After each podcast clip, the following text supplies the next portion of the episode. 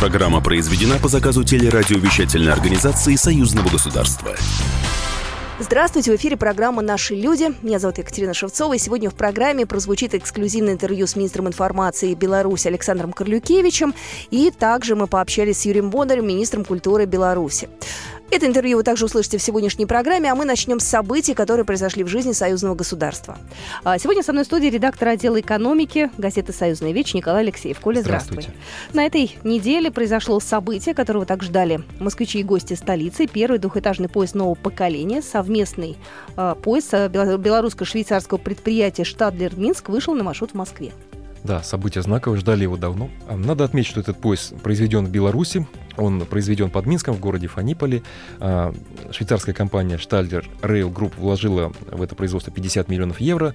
И, как мне рассказал представитель компании Матиас Штер, производство в Беларуси ничем не отличается от аналогичных производств в Швейцарии, в Польше и в других странах Европы. Такие поезда ходят и в США, и в Швеции, и в Англии. И, собственно, и мы получаем транспорт международного уровня. Чем он уникален? Но он уникален, во-первых, тем, что он двухэтажный и вмещается в нем на 40% больше пассажиров. Кроме того, там есть ряд конструктивных особенностей, которые делают его более комфортным. Ну, во-первых, для нашего сурового российского климата предусмотрено швейцарцами а, особый климат-контроль. То есть, когда заходишь в вагон, создается тепловая завеса, которая не дает теплу испариться из вагона. Кроме того, очень хорошая система вентиляции. То есть в нем не холодно, не жарко, не душно. То есть очень приятно там находиться. Так, а что еще? Ну, там, во-первых, весь дизайн выполнен, как будто ты уже летишь в самолете. То есть ты сел с поезда, и уже кажется, что ты находишься в самолете. Прекрасное сиденье, много места, то есть и под багаж, то есть ты можешь багаж засунуть на верхние полки большие, а под сиденье есть специальные стеллажи, все очень удобно. Потом в каждом вагоне есть туалеты, плюс для инвалидов есть широкий туалет специально, чтобы на инвалидной коляске можно было заехать. Также есть зарядки для телефона, есть Wi-Fi, то есть можно прекрасно проверить почту. В общем, замечательно, удобно. Правда ли, что на этом э, поезде можно быстрее добраться, чем на стандартном? Теоретически можно, в будущем это планируется сделать. Сейчас, э, допустим, вот э, с Киевского вокзала до аэропорта Внуково поезд идет 35 минут, но так как он может разгоняться до 160 км в час, то пообещали, что в будущем сократят это расстояние до 20 минут, и может быть гораздо быстрее добраться до аэропорта. Вот представьте себе, в пробках там на такси можно стоять 2-3 часа, а тут всего 20 минут, это замечательно. Но я хочу хочу добавить, что не только москвичи будут пользоваться этими Аэроэкспрессами, потому что через Москву проходят тысячи стыковочных рейсов, люди летят, э, там кто-то в отпуск, кто-то в командировку, и фактически вся Россия будет пользоваться этими новыми экспрессами. А, я знаю, что Питер тоже хочет пойти по пути Москвы.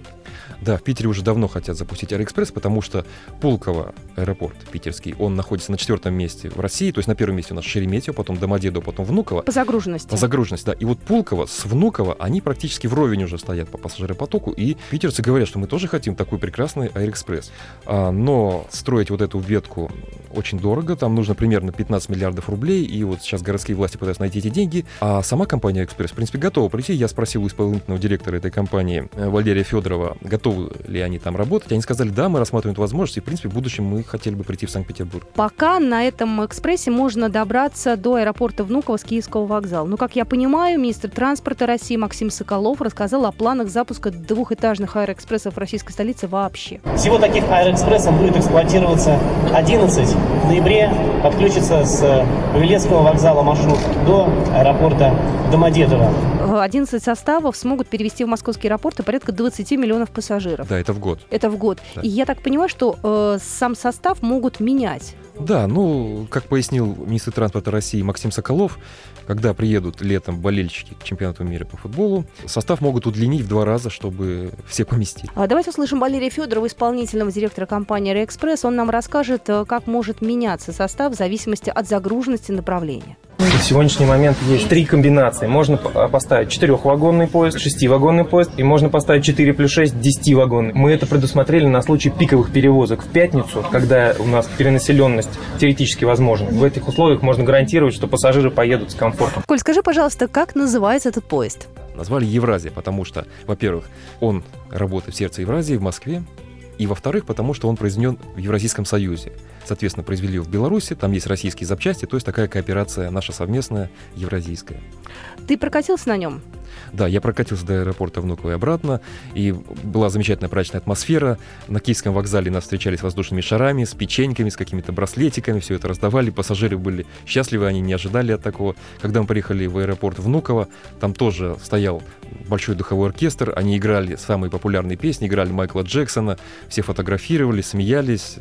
Я думаю, стоит отметить, что каждый раз так встречать пассажиров не будут с пряниками, с шариками, с оркестром, да, это такой праздничный вариант. Кстати, это один из недостатков вот этого двухэтажного поезда, что касается пряников на будущее, да. Мы знаем, что в Аэроэкспрессе можно было в, од... в одноэтажно выпить кофе, там съесть какой-то сэндвич, потому что ходил сотрудник Аэроэкспресса и предлагал все эти вещи там. А тут, так как он двухэтажный, и первый этаж спускается вниз, то есть ты заходишь в Аэроэкспресс, ты попадаешь на срединный уровень чтобы спуститься на первый этаж, тебе нужно преодолеть три ступеньки вниз, а на второй этаж 9 ступенек вверх. Соответственно, из-за такой конструкции возить тележку уже стало неудобно.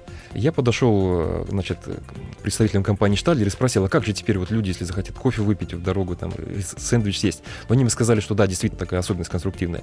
И они пообещали в будущем установить автомат со снеками. Каждый может подойти, значит, опустить копеечку свою, получить там банку колы или там бутерброд какой-то.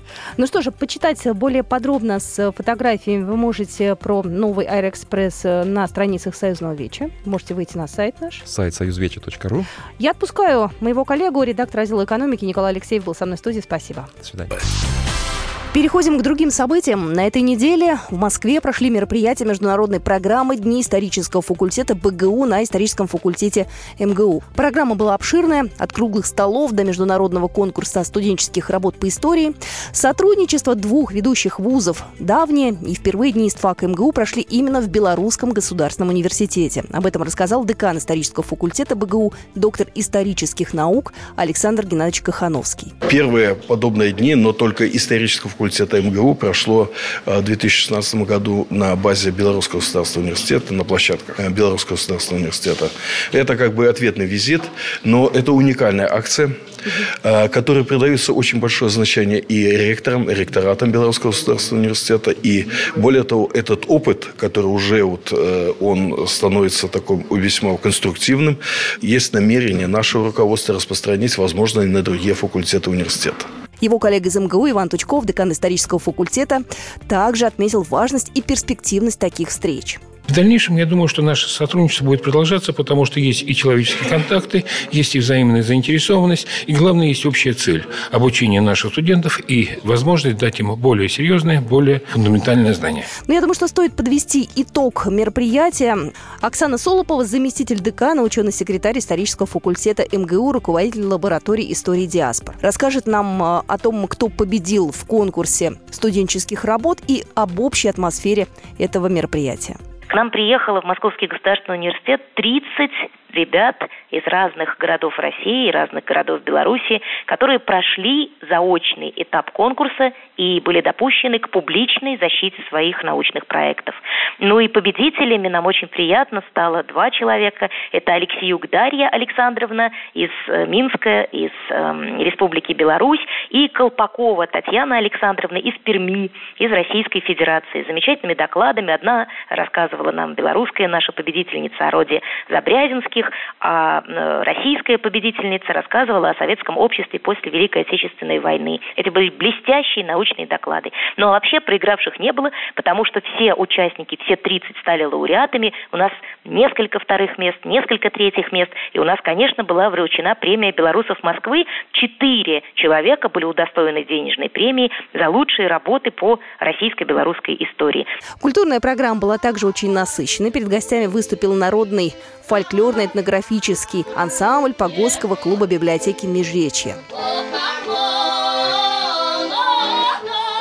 Вот такая была теплая, дружественная обстановка. Кстати, в рамках форума на истфаке МГУ открылись несколько выставок. Это фотовыставки «История союзного государства» и «Народа Москвы» для Москвы. Выставки народных ремесел, персональная выставка заслуженного архитектора Республики Беларусь Юрия Григорьева и также прошел творческий вечер писателя Олеся Кожедуба. Ну что же, мы продолжим программу «Наши люди». Буквально через две минуты не пропустите эксклюзивное интервью с министром информации Беларуси Александром Карлюкевичем.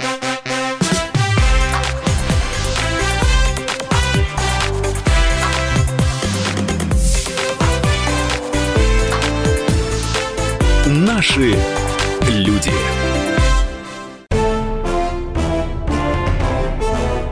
Товарищи солдаты и офицеры российской армии. Полковник Баронец разрешает обратиться. Звоните и задавайте накопившиеся вопросы. Угроза НАТО, жилье для военнослужащих и перевооружение России. Обо всем этом Виктор Баронец знает лучше других. Программу «Военный ревю» слушайте по будням с 5 вечера по московскому времени.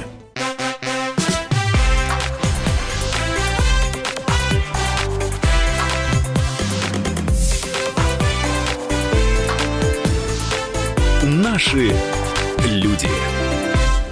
Продолжаем программу «Наши люди». Сегодня у нас в студии гость, министр информации Беларуси Александр Крылюкевич. Предлагаю познакомиться с нашим гостем поближе. Наша справка. Александр Корлюкевич родился в 1964 году в деревне Затитово Слобода Минской области. Окончил отделение журналистики Львовского высшего военно-политического училища и Академии управления при президенте Республики Беларусь. С 1985 года работал в различных редакциях, в том числе «За Родину», «Народная газета», «Советская Белоруссия», был главным редактором издательского дома «Звезда». В декабре 2016 года стал заместителем министра информации Беларуси. В сентябре этого года возглавил ведомство автор краеведческих книг, лауреат премии президента Республики Беларусь за духовное возрождение. Александр Николаевич, здравствуйте. Добрый день. У меня первый вопрос э, к вам будет вот какой. Сейчас э, многие говорят, что печатные СМИ уступают место другим более прогрессивным. Интернет, телевидение, различные другие модификации. Вот какой опыт в Беларуси? В Беларуси такой же опыт, такие же практики, как и во всем мире. Конечно же, сознание потребителя информации, сознание читателя информации подвигает к тому, чтобы журналисты работали в социальных сетях, а не только и не просто на сайтах, не говоря уже о бумажных версиях. Хотя у нас зарегистрировано около полутора тысячи печатных средств массовой информации, газет и журналов. Э, как правило, очень большое количество газет и журналов развлекательного характера, а не только общественно-политических изданий, как было несколько десятилетий назад. Но я думаю, что такие скорости, скорости внимания а, белорусского отечественного потребителя к информации в интернете, в социальных сетях, они все-таки не станут причиной закрытия газет.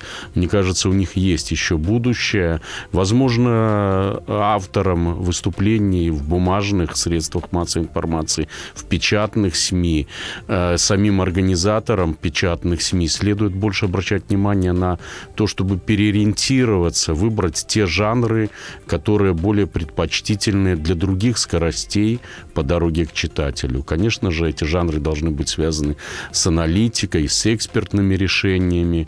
А вот информационный блок, безусловно, он весь сегодня уходит в социальные сети. Сейчас очень модная тема мультимедийности, когда одна и та же новость отрабатывается на разных площадках. Когда у СМИ есть э, э, интернет-портал, печатная версия, бывает еще и телеканал. Вот насколько такие мультимедийные холдинги э, развиваются активно в Беларуси? Э, слово «холдинг», э, наверное, некорректно в отношении использования идей мультимедийности в рамках одной редакции. Но вот недавно мы в Беларуси э, провели, наше Министерство информации, администрация президента Республики Беларусь провели большой цикл семинаров регионального характера буквально во всех областях Беларуси, где как раз говорили о том, что и маленькие редакции, редакции районных, региональных газет могут стать такими мультимедийными центрами, где будут использоваться самые разные технологии. Главное, чтобы, как вы сказали, отработать информацию, как можно быстрее донести ее до читателя. Это дело такое достаточно затратное. Государство помогает создавать такие мультимедийные площадки? Э, мне кажется, что государство уже помогает тем, что вот э, мы отрабатывали на этих семинарах э, работу тех редакций, где учредителями являются государственные субъекты, районная исполнительная власть, районные советы депутатов, э, то, что есть в Беларуси, то, что присутствует в политическом сегменте нашей жизни. И уже сам факт, что э, зарабатываются деньги газетами в реальных условиях, это уже и тоже помощь государства. Хотя, конечно, государство датирует э, печатную периодику, датирует и какие-то мультимедийные проекты, как правило, те, которые решают более выраженные социальные задачи. То, что касается молодежи, вы уже сказали про молодое поколение, которое более ориентировано на интернет, на соцсети. Э, молодежь, она действительно другая. Не всегда читают печатные издания. Вот как вы завоевываете их э, умы, сердца, и как вы на них ориентируетесь? Ну, во-первых, у нас большая палитра и печатных, молодежных, детско-юношеских изданий, и у них достаточно хорошие тиражи для Беларуси, для массового читателя. Выходит газета «Знамя юности», которая имеет богатую историю, буквально в несколько десятилетий, которая выходила еще до Великой Отечественной войны и была популярной на всем пространстве Советского Союза, как и «Комсомольская правда». Это была своего рода такая «Комсомольская правда» в Беларуси. Выходит выходит и выходит и целый ряд э, детских изданий, которые популярны, и причем они выходят и на русском, и на белорусском языках. Если говорить о том, что же э, помогает им оставаться на медийном рынке, что им помогает привлекать внимание, то, пожалуй, это работа самих творческих людей, самих журналистов. А, если журналисты находят э, тот язык, которым они могут изложить какие-то факты, какие-то явления, найти свою интонацию доверительную в разговоре с читателем, то, безусловно, к этим изданиям обращаются. Это касается, кстати, и работы журналистов, творческих личностей в интернете. То есть многих блогеров сегодня больше знают, чем журналистов печатных средств массовой информации. У нас э, такая новая легенда в Беларуси, это Влад Бумага, который собирает там э, на своих площадках э, достаточно много потребителей, достаточно много подписчиков, и таких примеров не единицы, их достаточно много сегодня. Раньше были писатели кумирами, на них ориентировались, сейчас блогеры. Вам не обидно? Э, ну, за что что-то обидно? Э, если эти блогеры излагают добрые какие-то светлые вещи, если отражают объективно действительность, то ничего плохого в этом нет. Насколько э, СМИ союзного государства сейчас отражают вообще жизнь России и Беларуси полным образом? То есть насколько их роль сейчас важна и необходима? Мне сложно судить, насколько это надо знать все, что происходит во всем пространстве Российской Федерации, но я хочу сказать, что я достаточно активный и внимательный, может быть, в каком-то смысле старорежимный э, читатель, если сходить из принципа от корки до корки. Так вот я такой читатель и Союзного Веча, и Союза, который выпускают Российская газета и Советская Белоруссия, Союзное Вече, который выпускает Комсомольская правда, и э, э редакция Народной газеты в Беларуси, Беларуси. И очень внимательно читаю журнал «Союзное государство». Это уже больше такое вечернее чтение, потому что с большим удовольствием читаю в этом журнале не только материалы общественно-политического характера, но те, э, те публикации, те очерки, репортажи, эссе, которые рассказывают о культуре в наших странах, о культуре в союзном государстве, о сакральных исторических местах Российской Федерации и Республики Беларусь. Мне кажется, что это очень очень большую просветительскую функцию выполняют эти издания.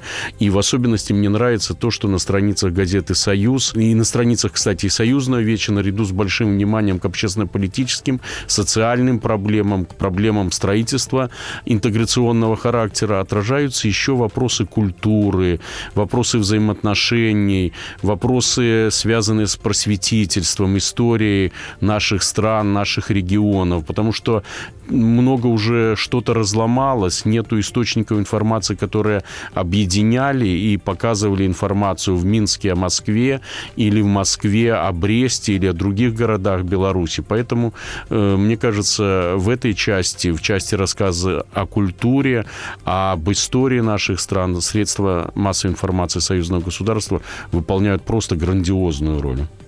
А насколько важно нам, журналистам, рассказывать о простых людях? Наверное, еще многие читатели возрастные, союзного вечи Союза помнят, какой всплеск был в литературе, когда пришли писатели такого ранга, такого масштаба, как Василий Шукшин, которые были внимательны к простым рядовым людям, к чудикам, о которых э, потом стали писать журналисты. Журналисты не стали здесь первопроходцами, а стали первопроходцами большие писатели, которые хорошо знали жизнь. Так, наверное, и сейчас очень важно, чтобы рассказать о том, что же волнует простых людей. И когда такие истории есть, когда они рассказывают иногда о боли, иногда о драматической судьбе, то они помогают людям стать более близкими, душевными, более открытыми, соприкоснуться и соприкоснуться не только своими сердцами, душами, но соприкоснуться, можно сказать, странами, нашими отечествами. Это очень важно. А, телеканал «Белрос» э, выходит сейчас в новом формате. Я думаю, что нам будет приятно пару слов услышать, так скажем, пожеланий да, в нашей деятельности и ТРО Союза, и нашей радиопрограмме. Мне хотелось бы пожелать э, той команде, которую сегодня возглавляет Николай Ефимович, э, пожелать вообще все, всей той работе, в которой ему помогают активно белорусские коллеги, пожелать большого такого успеха, потому что я знаю, что огромные планы, э, я знаю, что большой интерес именно к Белоруссии с точки зрения осмысления всех ее разных регионов, того, что происходит, того, что есть замечательно в нашей промышленности, в нашем агропромышленном комплексе, просто в жизни простых рядовых людей, в их, в их устремлениях друг к другу. я рад, что еще Николай Ефимович – это наш белорус. Мы его считаем белорусом. Александр Николаевич, спасибо вам большое за эфир. Спасибо. До свидания. До свидания. Мы нашу программу продолжаем, и буквально через две минуты в нашем эфире интервью с министром культуры Беларуси Юрием Бондарем.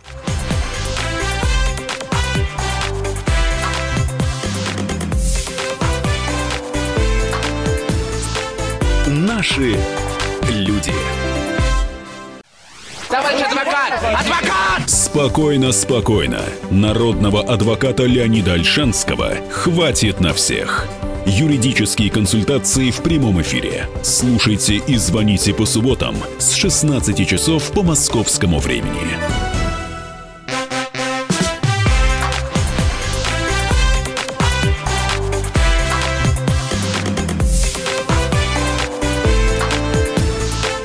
Наши люди. Вы слушаете программу «Наши люди». Первый заместитель председателя телерадиовещательной организации Союзного государства, моя коллега Людмила Ковалева пообщалась с министром культуры Беларуси Юрием Бондарем. Но перед тем, как узнать подробности этого разговора, я предлагаю с нашим гостем познакомиться поближе. Наша справка. Юрий Бондарь родился в 1973 году в Минске, окончил в 1997 году юридический факультет Белорусского государственного университета по специальности правоведения. В 2007 году Институт государственной службы Академии управления при президенте Республики Беларусь.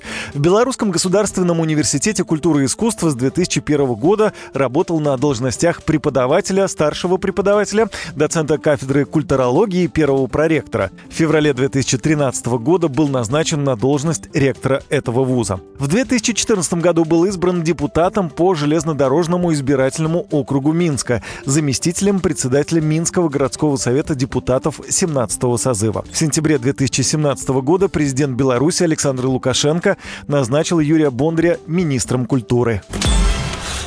В эти дни в Минске проходит крупнейший кинофорум Беларуси. Называется этот фестиваль «Листопад». Всего в этом году свои фильмы представили 55 стран. Это э, действительно крупнейший форум. Там четыре секции будет проходить. Игровой, документальное, кинофильмы для детей и юношества, национальный конкурс. И в том числе в фестивале «Листопад» э, побеседовала моя коллега Людмила Ковалева с гостем программы, министром культуры Беларуси Юрием Бондарем. Открылся листопад. Да. Э, кинофестиваль уже традиционный. Он давно у нас э, проходит. Э, нет у вас ощущения, что в нем пора что-то поменять? То мы живем сегодня в условиях конкуренции очень большой. Когда открывался первый Минский листопад, не было такого большого количества фестивалей, кинофорумов и прочее. Но наш листопад – это уникальное культурное событие, потому что сама его идея уникальна. Это фестиваль, который подводит итоги фестивального года. В программу фестиваля «Листопад» заявлены и заявляются и подбираются э, фильмы, которые стали победителями различных международных авторитетных кинофестивалей. И это очень хорошая возможность для белорусского зрителя э, познакомиться с тем, что произошло вообще в сфере киноиндустрии за прошедший год.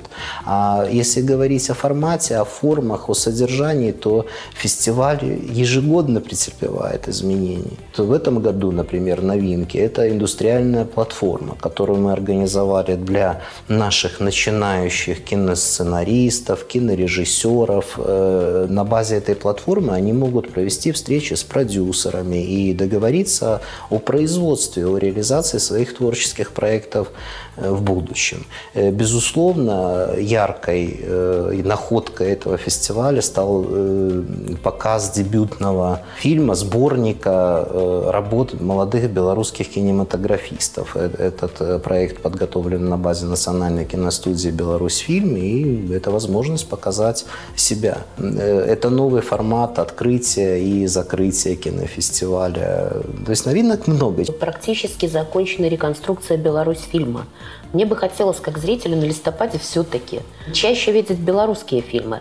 На ваш взгляд, после этой реконструкции, что изменится? Мы готовимся к очень большому разговору, где мы пригласим представителей нашей кинообщественности, Союза кинематографистов, продюсеров, руководства Беларусьфильма, где будет обсуждена стратегия развития нашей киностудии – и стратегия развития фильмопроизводства в Республике Беларусь на ближайшие годы.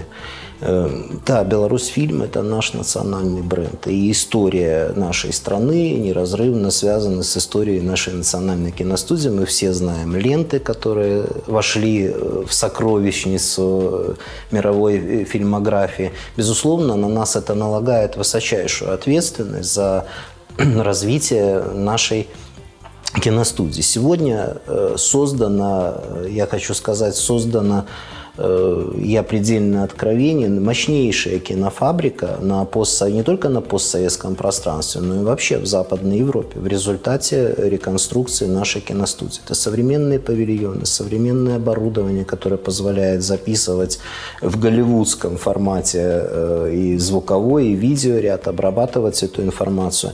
И эта кинофабрика, она должна быть загружена заказом. Я не хотел бы выглядеть неким э, фантастом, фантастом, мечтателем э, и говорить о том, что мы хотим создать белорусский Голливуд.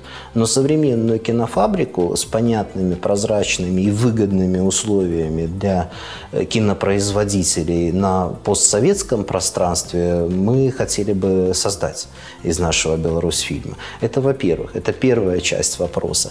Вторая, то, о чем мы должны помнить, это самое главное, это создание национального кинопродукта национального кинопроекта э, для того, чтобы э, мы могли сказать, что этот проект создан на базе э, сценария белорусского автора, белорусскими силами и с привлечением белорусских актеров. И здесь мы, конечно, будем уделять внимание истории нашей страны, нашим историческим личностям. Мы должны реализовывать воспитательные э, задачи, э, что немаловажно. Для этой цели мы проводим конкурс сценариев, производим отбор. Конечно, хотелось бы попасть в десятку. Буквально на днях директор Эрмитажа заявил примерно следующее. Не берусь что за точность цитату, но смысл таков, что если брать э, профессиональное сотрудничество, людей, которые занимаются именно культурой и искусством, то более плотного, чем между россиянами и белорусами, нету. Вы согласитесь с таким мнением? Безусловно. Ведь на, нас очень многое объединяет. Нас объединяет совместная история, и этого нельзя вычеркнуть из нашей жизни.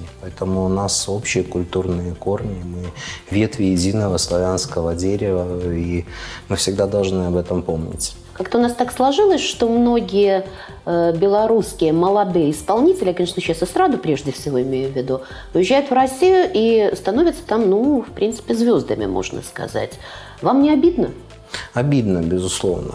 Я хочу сказать, что, наверное, это все-таки закономерность, когда молодой человек, особенно в области эстрадного искусства, пытается показать себя, продвинуть, получить э, зрительскую аудиторию, которую может предоставить ему Российская Федерация с многочисленными телеканалами, потому что есть законный шоу-бизнесы, которые предполагают наличие рынка 50-60 миллионов э, человек. В Беларуси, к сожалению, такого рынка нет нет. Поэтому молодые люди, конечно, используют ресурсы российских телеконкурсов, шоу для продвижения себя, поиска продюсеров. Но многие из них, и это тоже закономерность, возвращаются потом на родину и работают э, здесь. Э, единственное, это повод для нас задуматься, а все ли мы сделали, вот как Министерство культуры, как отраслевой орган управления в культуре, для того, чтобы молодые таланты оставались э, здесь и реализовывали себя именно здесь. Все-таки продолжу еще тему молодежи с учетом вашего э, прошлого, я имею в виду работы ректора, да, э, чего-то сейчас не хватает образованию, причем образованию, скажем, в широком смысле этого слова и конкретно уже вот в вашей сфере. Вы знаете, я хочу сказать, что проблемы определенные есть, но в то же время мы должны гордиться тем, что мы сумели сохранить лучшие традиции советской школы художественного образования. Она признана в мире. Она сегодня э, уважаема нашими соседями. В университете, который я возглавлял, учатся студенты из 18 стран мира. Это и наши близкие соседи, Литва, Латвия, Эстония, Польша. Это гости из Соединенных Штатов Америки, которые да, изучают белорусский фольклор, традиционную белорусскую культуру. Там тоже есть категории э, студентов, магистрантов, аспирантов, которые приезжают в Беларусь и глубоко занимаются вот э, нашей э, культурной проблематикой. И самая многочисленная группа – это студенты из Китайской Народной Республики республики. У нас в университете их учится на сегодняшний день около 500 человек, и там очень ценится наше образование, наш диплом, они делают успешную карьеру э, впоследствии. Но проблемы, о которых вот я начал, это кадровые проблемы. К сожалению, происходит старение профессорско-преподавательского состава, и актуальные задачи для руководства творческих вузов сегодня, будь то Беларусь, будь то Россия, как раз-таки в том, чтобы привлечь молодых талантливых ученых, э, педагогов по спецдисциплинам для работы в вузах. И эта проблема не, не только зарплаты, которая может быть небольшая, а может быть и большая при условии, если руководство вуза э, уделяет этому внимание. Это вопросы обеспечения жильем, это вопросы создания благоприятного морально-психологического климата в коллективе. Ну, поверьте, там, где создаются нормальные условия для работы, для реализации себя творческой личностью, то приходят молодые люди, молодые, талантливые, необычные совершенно. И они становятся кумирами молодежи наряду э, с, признанной профессурой, корифеями нашего образовательного дела. Э, ведение вашего ведомства, оно как бы очень обширное, что называется, владение, да, потому что это, с одной стороны, не знаю, там Большой театр наш, Национальный музей, а с другой, ну, клуб в какой-нибудь э, деревне с очень небольшим количеством жителей. Э, где баланс, на ваш взгляд, между, во-первых, э, вашим вмешательством вот э, в, например, Большой театр или клуб, да, и где вообще баланс между высоким искусством и культурным, нормальным досугом, что называется, между большими городами и там то, что сейчас принято называть агрогородками? Э, я хочу сказать, что вот э, достижением нашей страны является то, что мы сохранили культурную отрасль в целом. Мы не разрушили систему клубов, публичных библиотек, национальных театров и музеев. И вся эта система достаточно сбалансированно сегодня функционирует. Она обеспечивается финансированием э, что позволяет охватить культурными услугами население в любой точке Беларуси. Этому значительное внимание уделяется. Сегодня в рамках реализации программы возрождения села в агрогородках построены клубы, которые по техническому своему оснащению могут легко конкурировать с центральными минскими учреждениями культуры и концертными площадками. И там нужны кадры. И у нас сохранилась система государственного распределения специалистов, которую я очень поддерживаю. То есть наши молодые люди э, получают э, возможность первого рабочего места. Они востребованы. Сегодня приходят в среднем 2,5-3 заявки на одного специалиста, которые выпускают наши три творческих э, вуза. Спасибо вам большое. Спасибо. Видеоверсии интервью вы можете посмотреть в программе «Беларусь. Главное» с Людмилой Ковалевой на телеканале «Белрос» в воскресенье в 20.00.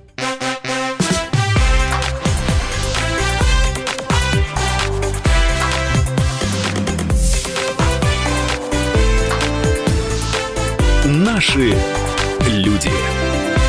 Программа произведена по заказу телерадиовещательной организации Союзного государства каждый вторник с 10 утра по московскому времени в программе «Главное вовремя» садово-огородные советы в прямом эфире. Про все, что э, зеленое, скажем так, хочу, чтобы радиослушатели задавали свои вопросы. Большой эксперт. Самая удачная находка для всех работников мотыги и лопаты. Тетя Таня Кудряшова. И дети меня зовут мать всего зеленого. Вот такая петрушка на радио «Комсомольская правда». Слушайте и звоните по вторникам с 10 утра по московскому времени.